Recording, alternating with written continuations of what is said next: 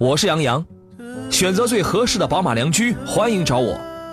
权威专家聚会团购，专业试驾，这里是 Up Radio 购车联盟，我们邀请你加盟。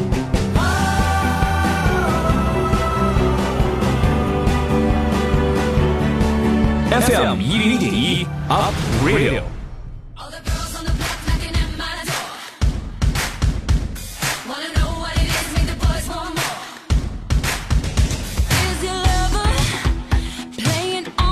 来，诸位，中午的十一点零五分，这是礼拜三的上午，欢迎在这个时刻，在这个你说是上午也行，说是中午也可的时间，收听山东交通广播 Aprilio 购车联盟，我是杨洋。周三上午在济南问候全省的汽车人。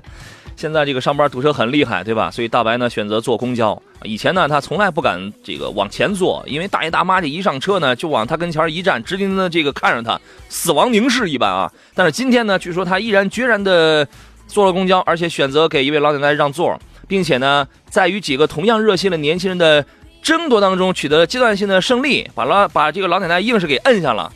说这个奶奶，你看我这么热心，能把刚刚送你上公交你你孙女儿的手机号能发给我吗？这孩子这也是想瞎了心了。你会成功的，好吗，宝贝儿？你会成功的。今天上午短暂的一个小时，我们探讨解答和买车和选车有关的一切问题。直播间三路电话已经开通了，号码分别是零五三幺八二九二六零六零、八二九二七零七零，或者是八二九二八零八零。有问题咱们直接来对话，能够聊个明白。三种网络互动方式分别是我的新浪微博车友群和微信发言，发送到山东交通广播的微信公众号，亦或是山东交广杨洋看车团的微信公众号，我全部照单全收。今天做上课，北京少卿奥迪总监少卿老师，你好，邵老师。杨洋好，听众朋友大家好。先跟你讲一个让你振奋的好消息，嗯，跟那螃蟹没什么关系啊，就是你听了一个特别振奋，你那 Q 七啊官降了，跳水了，你知道吗？呃，这个我还不知道。多开心呐啊，多开心啊！这这个跳了一个幺零七 B，向前翻腾三周半躯体啊，扑通一声水花四溅，泳泳池子的水都干了，这是啊。呃，如果要是这个降幅超过三十万，你会是什么心情？呃，Q 七吗？啊，我 我心情很纠结。哎，邵老师的心理潜台词说，他要是敢跳水，我就敢跳楼，是吧？这是，哎呀，对呀，这此起彼伏嘛，此起彼伏。我我觉得这个奥迪官方一定会满足你的啊。现款的奥迪 Q7 除了最低配的舒适型售价保持在这个咱们说指导价保持在七十五万三千八不变以外呢，其他车型降幅分别呃分别是八千到五万元。咱们说的是官降啊，这个跟地其实地方上的降这个降价现在十八二十的这个都有啊。我们说的是官降，降价以后的指导售价区间是七十五万三千八到一百零四万八千八，其中这个。四零 T FSI S Line 的这个运动版降一万，然后四五技术型降八千，四五 S Line 运动版降两万，最最降降幅最贵的是那个一百零九万八的那个四五尊贵型降了五万，降完之后是一百零四点八八万。哎，对于这个事儿您怎么看啊？我觉得官降它只是那个市场指导价降了。嗯，我觉得这个降价呢也是跟这个现在奥迪 Q 七的对手像奔驰的 GLE 了。宝马的叉五、叉六了，嗯，跟这些车型呢，它的竞争对手太强大了有关系，嗯，所以呢，这次官降其实，呃，对于消费者来说，有可能买到车的价格啊，可能没多大变化，因为奥迪一直以来它的优惠的点位都是比较高的，嗯，所以这次的官降只指导价降了，有可能经销商这一块的售价，我觉得。可能差距还不大，还得具体的还得，嗯，每个不同的区域得咨询这个四 S 店的详细售价。这个应该是在官降的基础上继续保留正常的市场优惠，或者我们换一个说法，在正常市场优惠现有的优惠的基础上再进行官降，啊，这个我觉得它就挺好。因为现在你比如说刚才我们提到了那个四零 S Y 那个运动版，现在在北京那边降个十五六万，这是很稀松的事情。然后刚才。啊，那个刚才说到那个一百零九万的那个四五的尊贵版，北京那边已经降了二十万出头了，对吧？嗯。所以说这个事儿也不能只看官降，官降呢只是官方的给一个说法。之前我们说了，还有这个地方降啊。这个您那车现在开的还行吗？呃，还好，还好啊，还好哈。有什么毛病吗？呃，没毛病。你这话说的就没毛病。现在，哎，这个回头等它真降到四十万的时候，我会跟你讲的。哎呀，幺零七 B 啊，三周半。咱们今天节目先从昨天听众的一个遗留问题，咱们开始说起啊。昨天有人给我微信留了一个话，问指南者与欧蓝德该如何选择。我觉得这个问题啊，你得你最好说的要明白一点，为什么呢？也首先要看你选的是哪一个排量啊。Compass 现在是分为 1.4T，又分手动和七档干式双离合的。另外呢，顶配的是一个2.4升24万指导价那个，配了一个 9AT，跟之前自由光上一样的那个 9AT。而欧蓝德呢，它没有小排量涡轮增压，它全部都是六档的。无级变速是两点零升和两点四升，所以说你要么看你要出多少钱，要么看选的是具体哪一个排量啊。那么这两个车总体来看，您会做什么样的取舍，什么样的分析呢？呃，一个是十六万到二十四万吧，欧蓝德呢这个价格也是也是十六万到大概二十二万。二十二，对，二十二了，你跟拿一个四驱顶配吗？呃，要这俩车的话，因为一个日系，一个美系，我个人可能更倾向于这个美系的。这个指南者，嗯，您的理由是？呃，理由是指南者的整体的越野性能，呃，也不比这个欧蓝德差，但市场保有量我觉得比指南者要高。再一个，呃，我个人觉得这个指南者的价格吧，性价比这一块可能比这个欧蓝德的性价比略微高点，尤其是一点四 T 的。但一点四 T 的对于这个车来说，动力稍弱，适合选择的家庭呢，就是。你没有经常出去越野的需求的这一类城市用车，嗯，我觉得可以。要是真去玩越野的话，我觉得那还真得考虑欧蓝德了。哎，这个邵老师自打没吃上螃蟹之后啊，这个整个头脑是混乱的。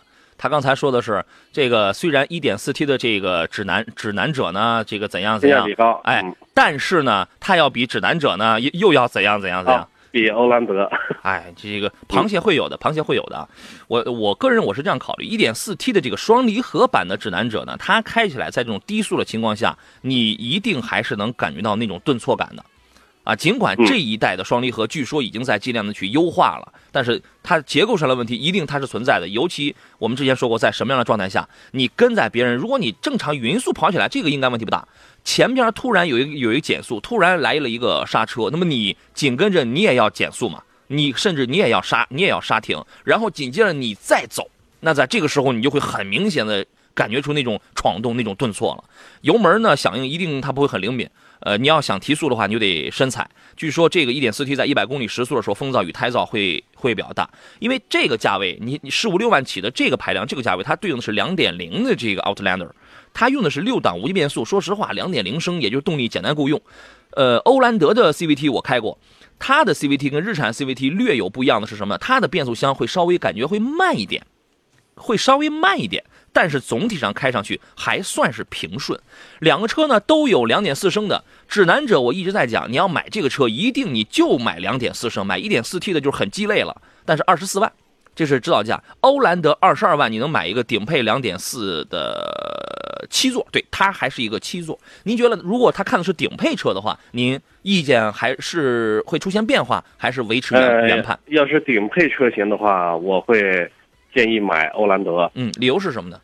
理由是可选择的配置余地比较多一些，嗯，然后呢，呃，整体的话，这个越野的性能我也比较看好，嗯，欧蓝德，我同意。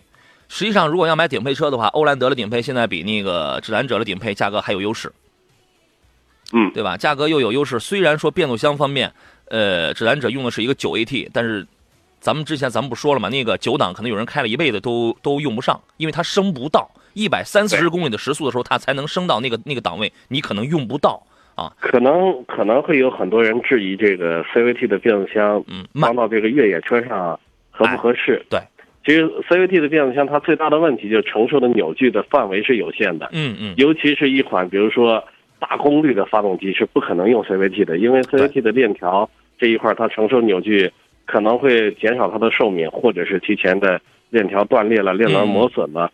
会出现这些问题，对。但装到一款自然吸气的，只要是三点零以下排量的车上，没有任何问题。前两年的时候，我不是说过吗？CVT 的变速箱现在市场的一个均等情况，有的品牌能够承受，它能做到一个峰值，能承受最大的扭矩范围是四百，大概是四百二十牛米左右。但是绝大多数它的能承受最大的扭矩，也就是三百五十牛米左右。但是在很多这个三点零以下，比如两点四这样的车上，你会发现它的扭矩平原、扭矩峰值不过才两百三十、两百三十几牛米。对吧？这个应该是没什么太大的问题啊。我们先进广告，回来之后咱们再接着聊。哦，这段没有广告，那这太好了。那那咱们这个可以接着讲啊。如果他看的是顶配的车的话，我觉得从空间、从底盘的这个高度上，欧蓝德都是要有一些优势。另外，两点零的我我刚刚不是说动力平平嘛，但两点四的无论从功率、升功率还是这个扭矩这些角度出发的话，欧蓝德都有优势，都有优势。虽然说变速箱技术不算是多先进，它的主要的特点就是开着就是舒，它就是舒适性。对吧？行驶品质还是以舒适性为主，但是从配置方面呢，由于指南者的顶配的这个指导售价要至少是要高两万嘛，所以它的配置会要略丰富一点，会要略丰富一点啊。所以说这个意见供你来参考。欧蓝德呢，前两天节目当中我们说到，它上了一个荣耀版，荣耀版是六月十号全国上市，后来在济南办了一个荣耀版的这个交车仪式，有一百多位新车的车主啊喜迎爱车以后还集结，还形成了一个百车巡游的这么一个活动。荣耀版它有个变化。指的是在2.0升风尚版的基础上升级了十六项配置，还有十四处内饰，啊，发动机依然依然是3 0 4 7 1 1的这个 MyVac 的这个发动机，啊，第三代的这个呃无级变速器，啊，智能钥匙、一键启动这些也都有，啊，虽然说荣耀版这个不算是一个，荣耀版好像也就卖十六万左右，好像不算是一个配置多么丰富的车，但基本上在呃这个价位。某一些日韩系上 SUV 上能够具备的，它也全都具备。关键它还有五年十万公里的整车质保福利啊！所以说，你你有没有觉得现在是国产以后十五到二十二万的这个售价区间，呃，比较便宜，所以才会刺激三菱家里的欧蓝德国产以后的广汽三菱欧蓝德会呃出现了一个热卖的春天。没错，我觉得这个首先性价比呢，这个二点零呢，我觉得它是适合城市代步用的，就是说。嗯家用代步，二点零呢，我觉得足够用在市里边儿。二点四呢是对于这个车的性能有更高要求的，嗯，我觉得可以选择二点四。要追求性价比、追求家用实用，那就选二点零的。这次新车呢，就是荣耀版，对一些内饰的，包括一些配置升级以后，我觉得它的性价比就显得更突出了。嗯，是。我们有一位网友叫威子，他说钱不多，还想越野的话就买帕杰罗呀。帕杰罗不行啊，帕这个这个帕杰罗原来那个是比较实惠的二十来万那个 V 七七、V 七三、V 九七，现在还有没有啊？就是那个长风的那个，我不知道现在还在不在生产。反正前边那几个全都已经停产了。你如果想买一个进口版的这个帕杰罗的话，说实话，这个也不便宜啊。没错，这个并不便宜。几乎现在很难看到它的踪影了。对，三十多，这个并不便宜啊。呃，来看看大家的问题。各位遇到了挑车、买车的问题啊，可以直接跟我们来进行交流。电话是零五三幺八二九二六零六零八二九二七零七零或八二九二八零八零。但是说到这个欧蓝德呀，前两天还有一个召回，它召回的是进口版的欧蓝德 EX 进界。我们来看一下这个消息啊，七月二十七号开始召回，零六年十一月二十三号到一二年九月二十七号。就是几年前那一批零七年款到一二年款的进口的欧蓝德 EX 进界，中国大陆地区一共是五万四千六百七十二辆。什么原因呢？说由于这个设计的原因呢，水分会从雨刮器电机与雨刮器连杆的接头部侵入，接头内部会发生异常磨损，可能导致前风挡玻璃雨刮器无法正常运转，影响视野，存有安全隐患。就是说，用户如果你发现这个雨刮器不能用的话，那么你就应当谨慎驾驶了，因为可能后头这个雨季要来临了。解决的方式是什么呢？给你免费更换、改善以后的雨刮器连杆总成，就是说它在它在这个连杆胶套，呃，这个连杆橡胶套外，它追加了一个防水套，然然后用那个绑带给这个进行了固定。这个问题说大不大，但是说小，确实你有的时候雨水大，你也容易看不清。没错，是吧？呃，但我觉得雨刮器啊，虽然说我们不是对它特别的在意，就是说，哎，觉得雨刮器是小问题，但为什么召回呢？因为所有牵扯到召回的都是牵扯到安全的问题。呃，雨刮器呢，尤其在高速路上，呃，行车的时候，嗯，雨刮器如果来了暴雨，来了大雨，哪怕小雨点，它都会影响视线。对，就是说。我们雨刮器不工作，都有可能我们这路就没法开了。确实是所以要强制开的话，就可能会有安全隐患。对，所以这个我觉得它也不是小问题。是，如果是这一类的车主，应该是及时回去检查，然后进行召回维修。啊，对。呃，光影说：“来来来来，东营，我请你们吃闸蟹。”哎，我还省钱了呢，哈哈。哎呀，你去吗？呃，杨洋去我就不去了。为什么？我怕被你一个人都去了。不可能，我我长这么苗条，我饭量这么小啊。来看大家的问题，易倾城说：“主持人你好，我的预算呢是十五以内上路，看好了现代的名图，现在特别纠结一点六 T 和一点八升，不知道该怎么选。上次听节目听你们说一点六 T 代价太大了，是说裸车价格高吗？我们可能没有说代价太大了这样的话，但是买这个车它的代价，因为我们不一定觉得它太大，但它的代价一定是大。”买车预算高，你用车成本这个也高啊。名图这样的车呀，说实话，你去买一点六 T 的车，你那那个速派什么这样的车，你都可以买一点一点八 T 了。名图这种车，你就老老实实买个一点八升的，我觉得就完全可以了。您觉得呢？呃，对啊，一百四十三马力，我觉得，呃，虽然说比一点六 T 的动力略微差点，但整体的性价比来说，它差不少钱呢。是，最少得差同级别吧，差两到三万吧。嗯。我觉得对于两到三万可能觉得不多，但对于说一款本身就十二三万的车来说，十三四万的话，我觉得它的比例已经不小了。对，我觉得有一点八足够用了。你要是想追求更好的性能的话，真得，呃，可以按照杨洋的思路来。嗯，我建议你名图啊，名图你买一点八，咱们老实点就行了啊。吃鱼只是鱼嘴说，手刹如果改成电子手刹，一键启动，然后再多点配置，欧蓝德会卖的更多。大哥，但是但是这样的话，我们当然我们肯定我们都希望看到这种结果，电子手刹，对吧？我们都希望都希望看到这一键启动，它也有啊。但是你这个东西做从厂家的这个角度来讲，它就可能这个价格它得高一点了，对吧？石头说：“杨洋，请评价一下宝马的新款的 X 三怎么样？有没有国产的小道消息啊？”我昨天节目我不刚说了这个吗？一八年一呃嗯，你去找我昨天的这个节目听，我记得就是一八年。他说：“毕竟你们是专业的汽车人。”对啊，我们是专业汽车人，我们玩这行玩了十玩了十好几年了。到喜马拉雅搜索“杨洋侃车”，关注我的专辑，关注我的声音，去找昨天的那个昨天节目有没有啊？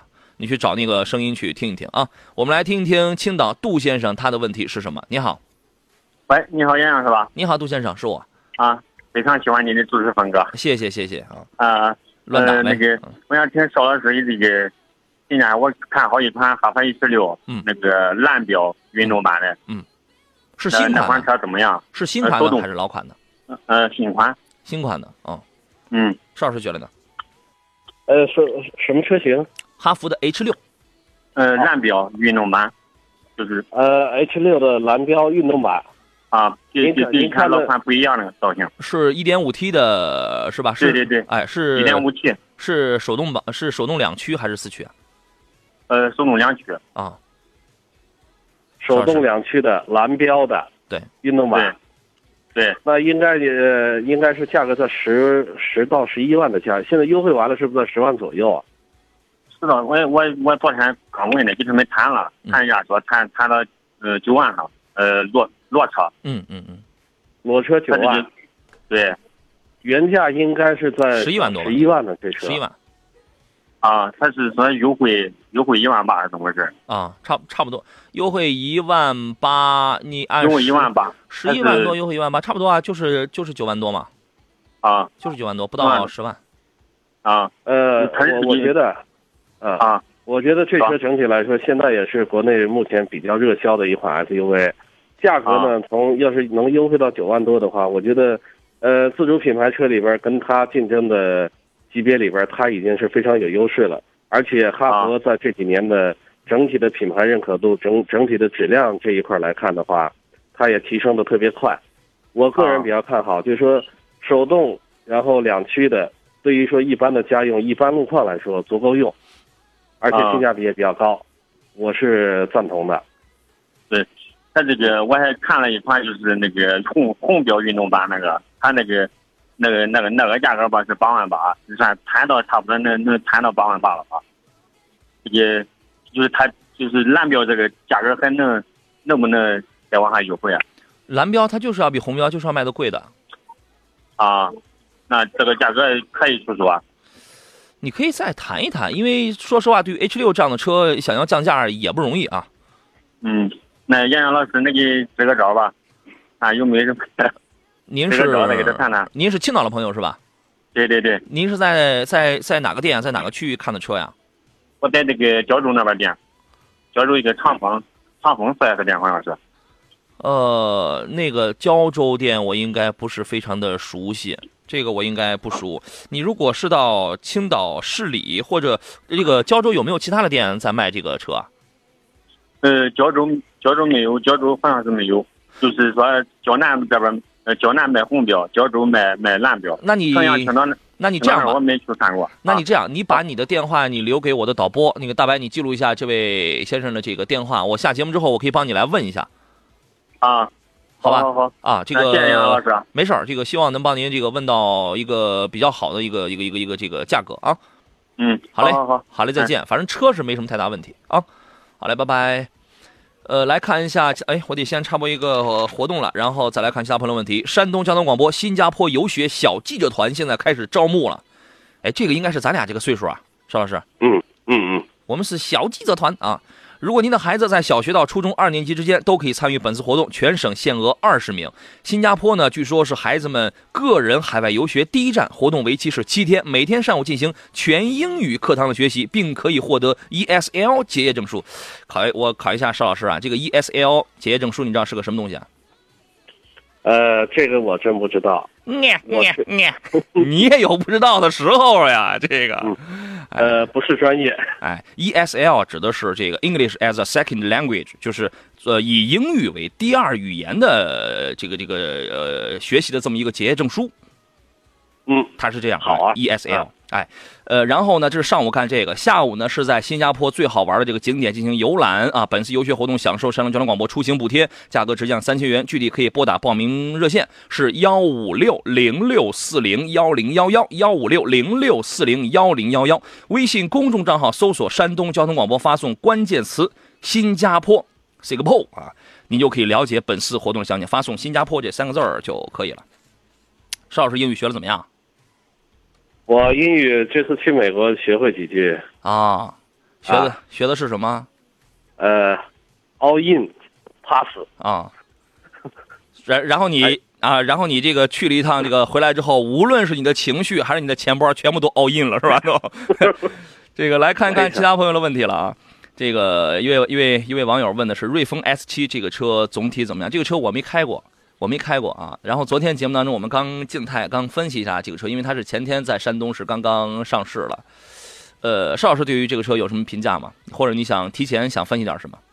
呃，江淮的瑞风，我觉得也是自主品牌里边，其实这几年做的比较比较不错的吧。嗯，呃，江淮瑞风算是瑞风系列啊。嗯，对，我觉得这个瑞风呢，它几个特点吧，一个是整体来说价格，呃，在自主品牌里边价格它不算高，嗯，它属于居中的，嗯，然后像一般的动力呢，操控到呢，十舒适性呢，六万吧。哎，嗯包括这个车的内饰、外观，我觉得都不错。嗯，呃，江淮一直以来，我就觉得它所有的车型，至少从外观这一块来说，都是过关的，在自主品牌里。对，我觉得比较看好这车。目前这个车我只是静态看了看，我觉得颜值够高，内饰设计有有点仿奔驰，但是呢，看上去还不错。有的有它有七座，但第三排我还是昨天那句话，临时用用可以。呃，但是这个价位你买不到其他七座了。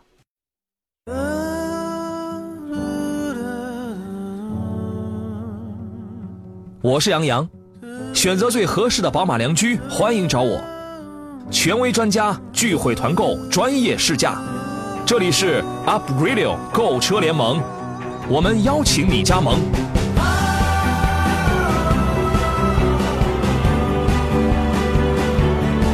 FM 一零一点一 Up Radio。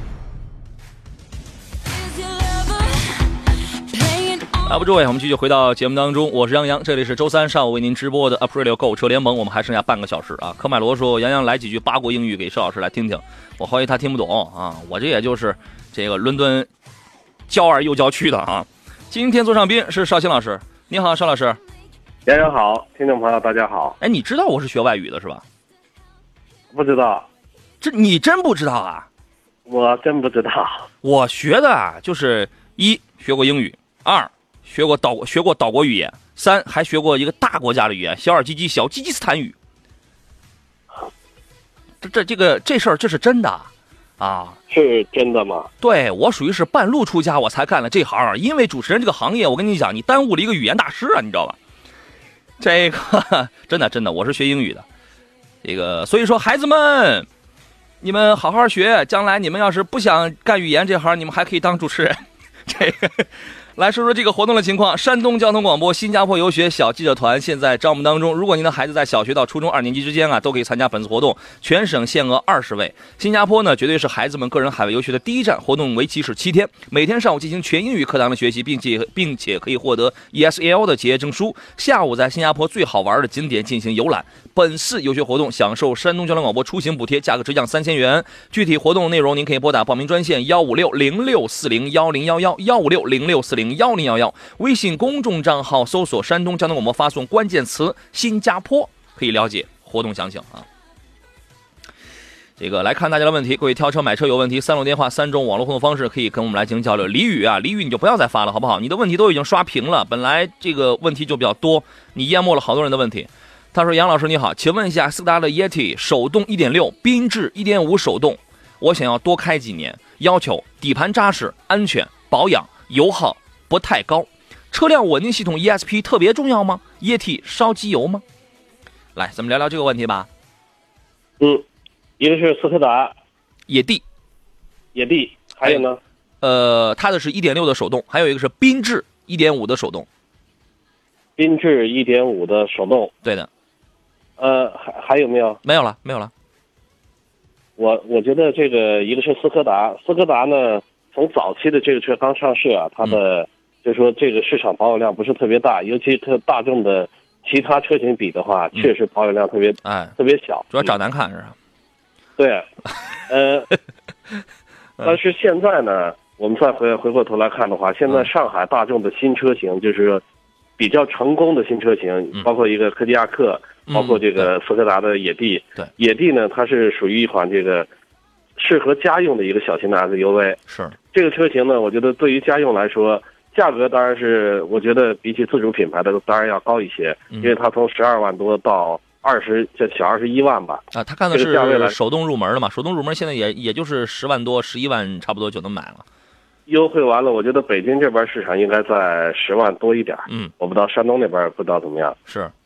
呃，十二要是十万左右办齐了，大概在十一万、十一万多，嗯，最多到十二万，嗯，十一万多吧。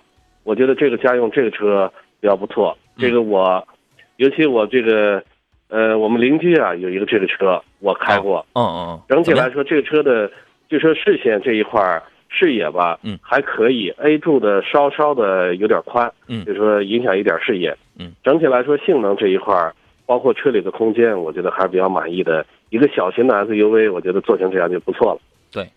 对，野地刚出来的时候，几年前刚出来的时候，我我曾经确实开过他的玩笑，那确实是一玩笑话。开 Yeti 的朋友，你不要难过啊，你也不要生气。我说这个 Yeti 感觉长得很另类啊，但是后来你渐渐你看着看着呢，就觉得习惯了，适应了，也比较好看了啊。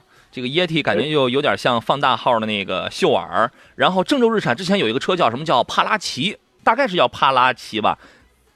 就是也是长这样，经常被邮局啊什么来那个采购用，也是长一个类似的样，但那个就更难看了。这个啊，但是从这个车本身来出发的话呢，我颜值的事儿大家自个儿去定啊。可能会有人觉得 XRV 要好看，但我觉得从硬件上来出发的话，野地的成本投入绝对要比 XRV 要更高。嗯，钱买不起。他提到一个，对他提到一个一点六一点六的这个发动机烧不烧机油是吧？对，他问二幺幺的这个发动机嘛。呃，我觉得这个发动机机油消耗量这一块一直以来还行，还可以。嗯，就说，呃，主要烧机油的重灾区，我觉得过去都在 1.8T 和 2.0T 的，而且现在新款的 1.8T 和 2.0T 这发动机呢，机油消耗已经明显的改善了，甚至都一个保养周期，呃，多数都不需要加机油的。嗯，所以烧机油这一块，我觉得您不用担心。对，原来确实有开过 E 二幺幺那批新桑塔纳、新捷达的车主反映过烧机油，但我好像其实他他他们发动机是一样的，但是我却没听说过有野地的车主反映烧机油。从一个侧面也反映出这个车确实卖的少少这个稍微少点啊。这个，呃，这个事儿你最靠谱的方法，你就问问售后泡泡坛子呀，你来了解一下。反正它跟桑塔纳那些二幺幺的发动机它都是一样的，大众家里的小排量发动机现在都是二幺幺，这是这个是一样的。但是我刚才我想讲的是什么呢？从呃，底盘技术啊，这个结构成本的投入上来讲的话，野地要更厚道。为什么呢？麦弗逊加多连杆的要比麦弗逊加扭力梁的非独立悬架，你这个东西它有个成本啊。然后呢，具体你的操控、你的舒适度，它全它全能反映出来的，确实是野地它要更好一些。当然，XRV 它是表现在你肉眼能看到的一些地方，比如说有些配置方面的这种东西，又是自动驻车啊，又是上坡辅助这些东西，它比野地你都是标配车型的话，它做的要丰富。它是本田家里，它是坐在你肉眼能看到的地方。啊，所以说这个就你自己来看看吧。另外，他说到这个 ESP 啊，他说 E ESP 这个重要吗？其实他言下之意就是 XRV 有车身稳定系统，啊，这个都有不同的叫法，有叫 VSC、V V VDC 啊、DSC、ESP。大众家里一边一般是叫 ESP 的嘛，但标配的野地是没有的。您觉得这个足以起到一个决定作用吗？呃，ESP 呢，其实这个使用率是特别低的，它就是一个主动的一个主动安全系统，就当车身出现。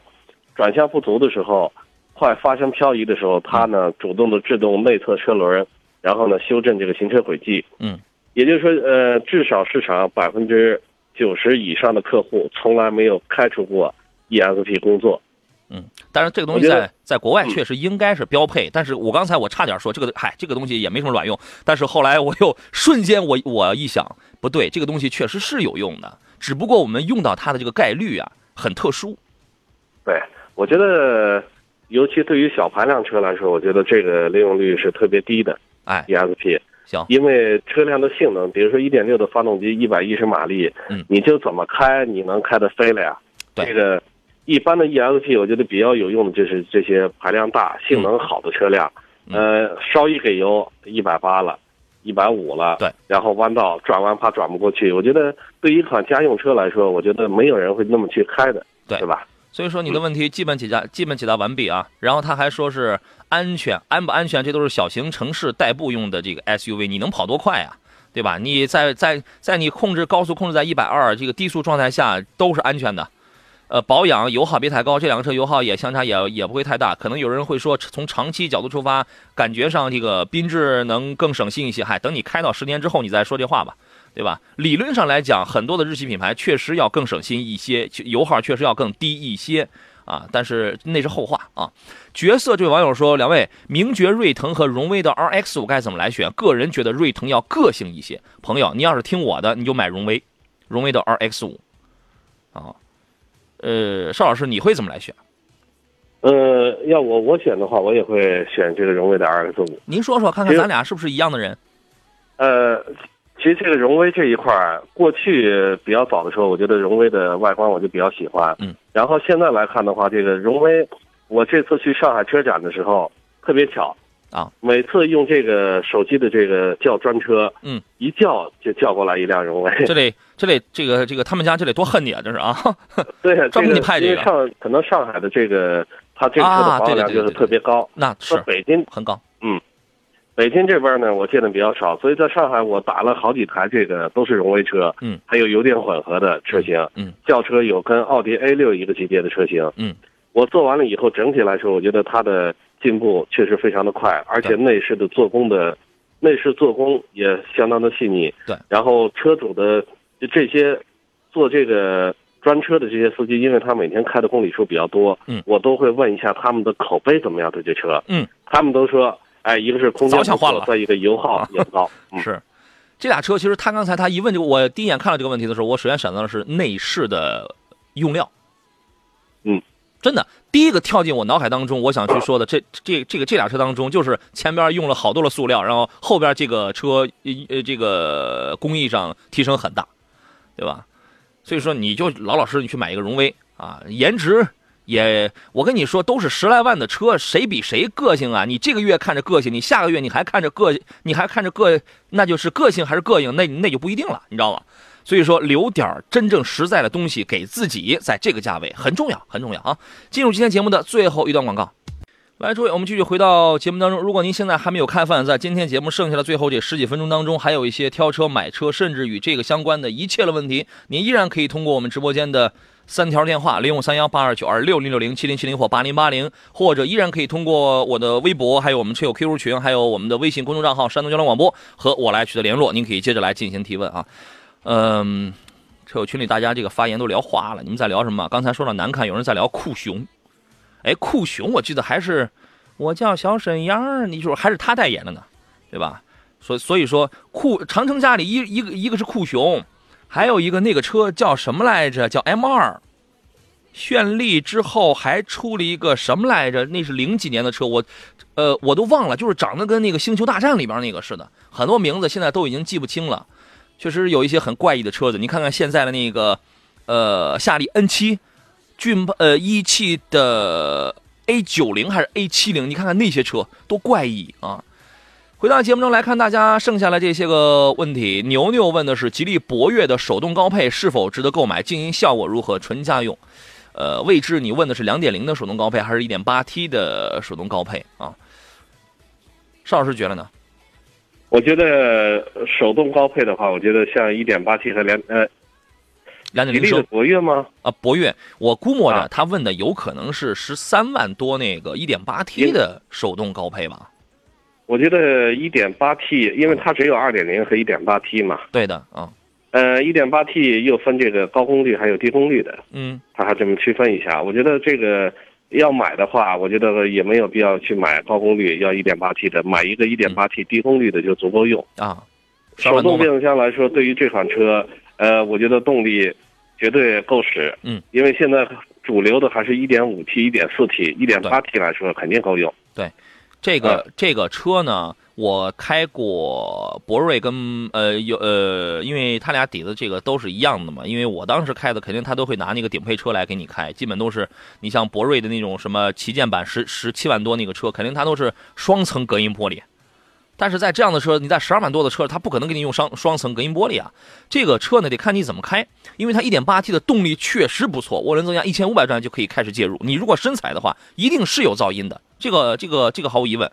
嗯，我我觉得这个车最大的短板是什么？就是油耗大一点，就就是油耗大点。即便它选的是手动挡的话，我觉得在这个市在市区怎么着也得八到九升之之间，应应该是不是这个车应该不算什么。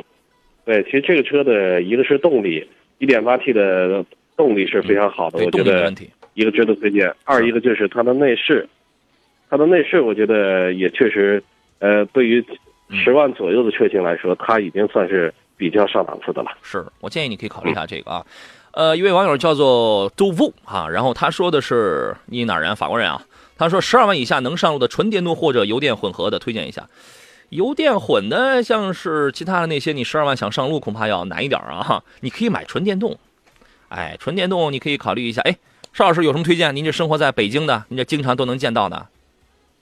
纯电的还有油电的是吧？油电的，说实话太困难了。你像 Corolla 的、雷凌的这种双擎，它十二万它上不了路。嗯，干脆买一纯电动。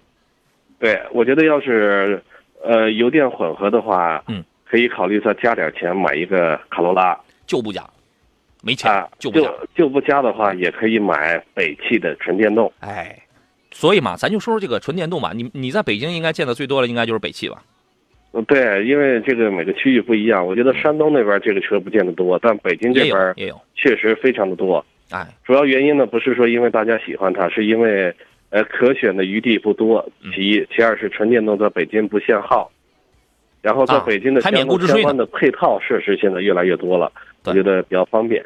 对，我觉得你如果投方呃图方便的话，因为你的预算已经给卡定了，油电混，我昨天我还刚刚就说过，其实它属于是一个过渡产品，它的好处在于它保留了我们还开传统燃料车的那种驾驶感觉、驾驶感受，对吧？然后，但是但是油电混的这个造价呀，都并不便宜，并不便宜。你这个十几万，你现在你买卡罗拉这个雷凌的双擎，这个还算是便宜的，然后动辄你上那个 e s s 什么那种，但都二十多的。然后呢？但是你在这个价位，甚至你我远远低于这个低于这个价位，你可以买很多的纯电动品牌，比如北汽新能源的这个车型当中，你可以重点关注一下，它有很多车，EU 系列的、EC 系列的。听说那个 EC 幺八零，因为这样的车啊，它是有国家跟地方一比一的这个补贴的，根据续航里程不一样，它的补贴的幅度可能也不一样。呃，拿 EC 幺八零这个来举例，刚才广告期间我那个问了一下，大概补贴完之后，可能也就四五万、五六万、六七万、七八万这个样子。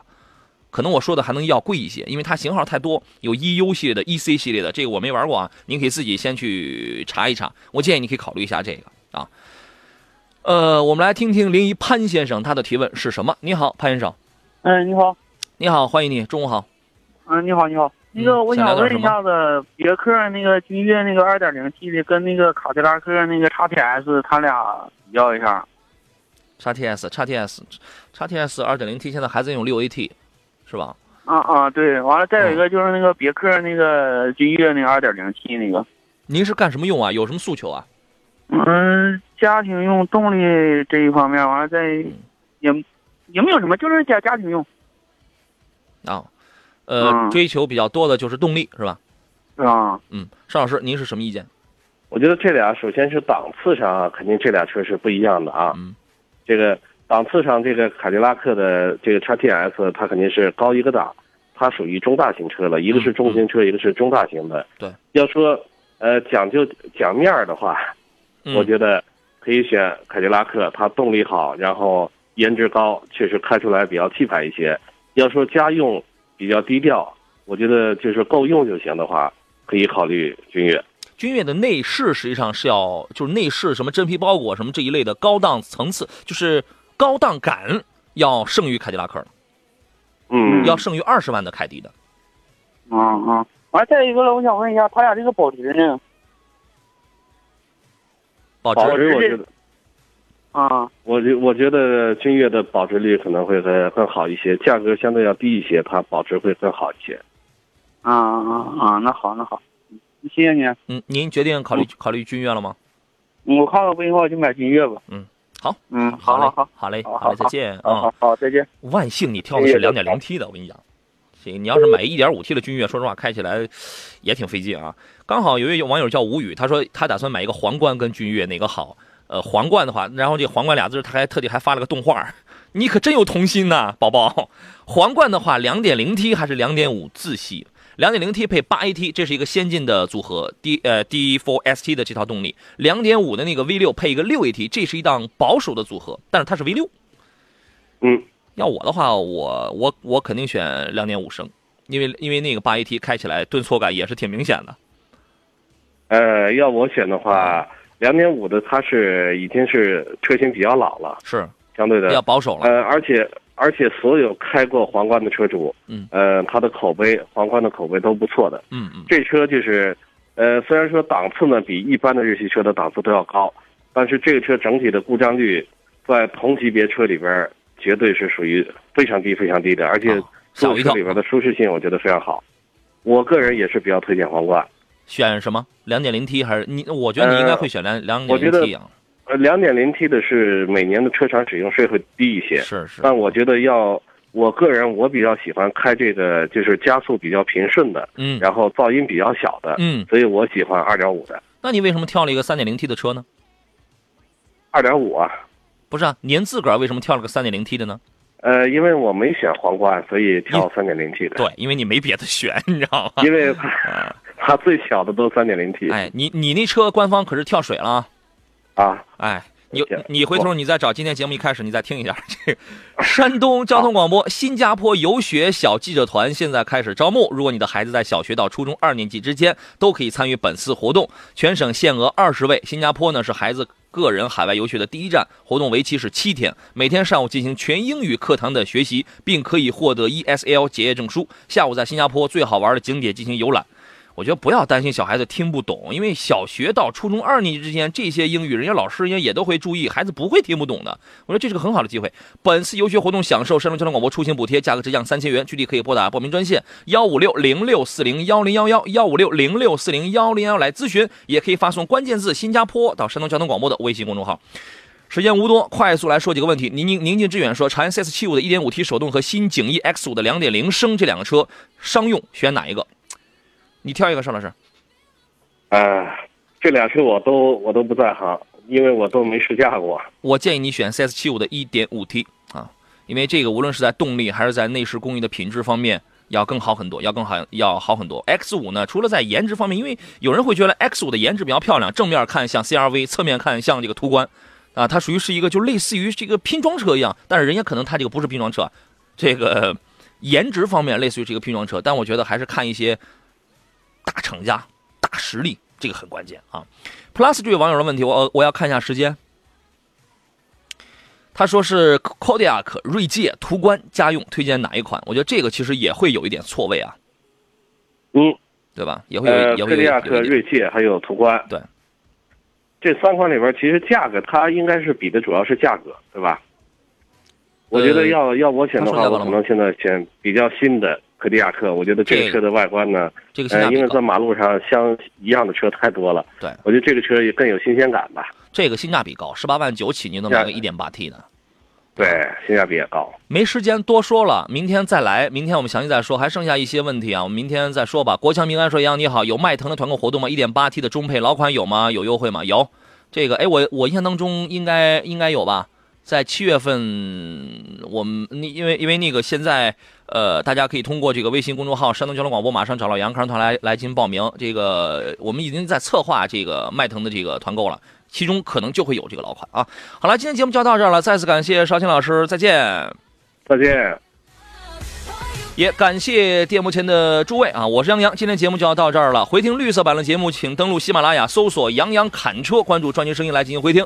节目以外有汽车问题跟我保持联络吧。新浪微博您可以艾特山东交广杨洋侃车，或者关注微信公众号山东交广加小喜的拼音全拼杨洋，再加三个汉字看车团。明天中午十一点我们再见。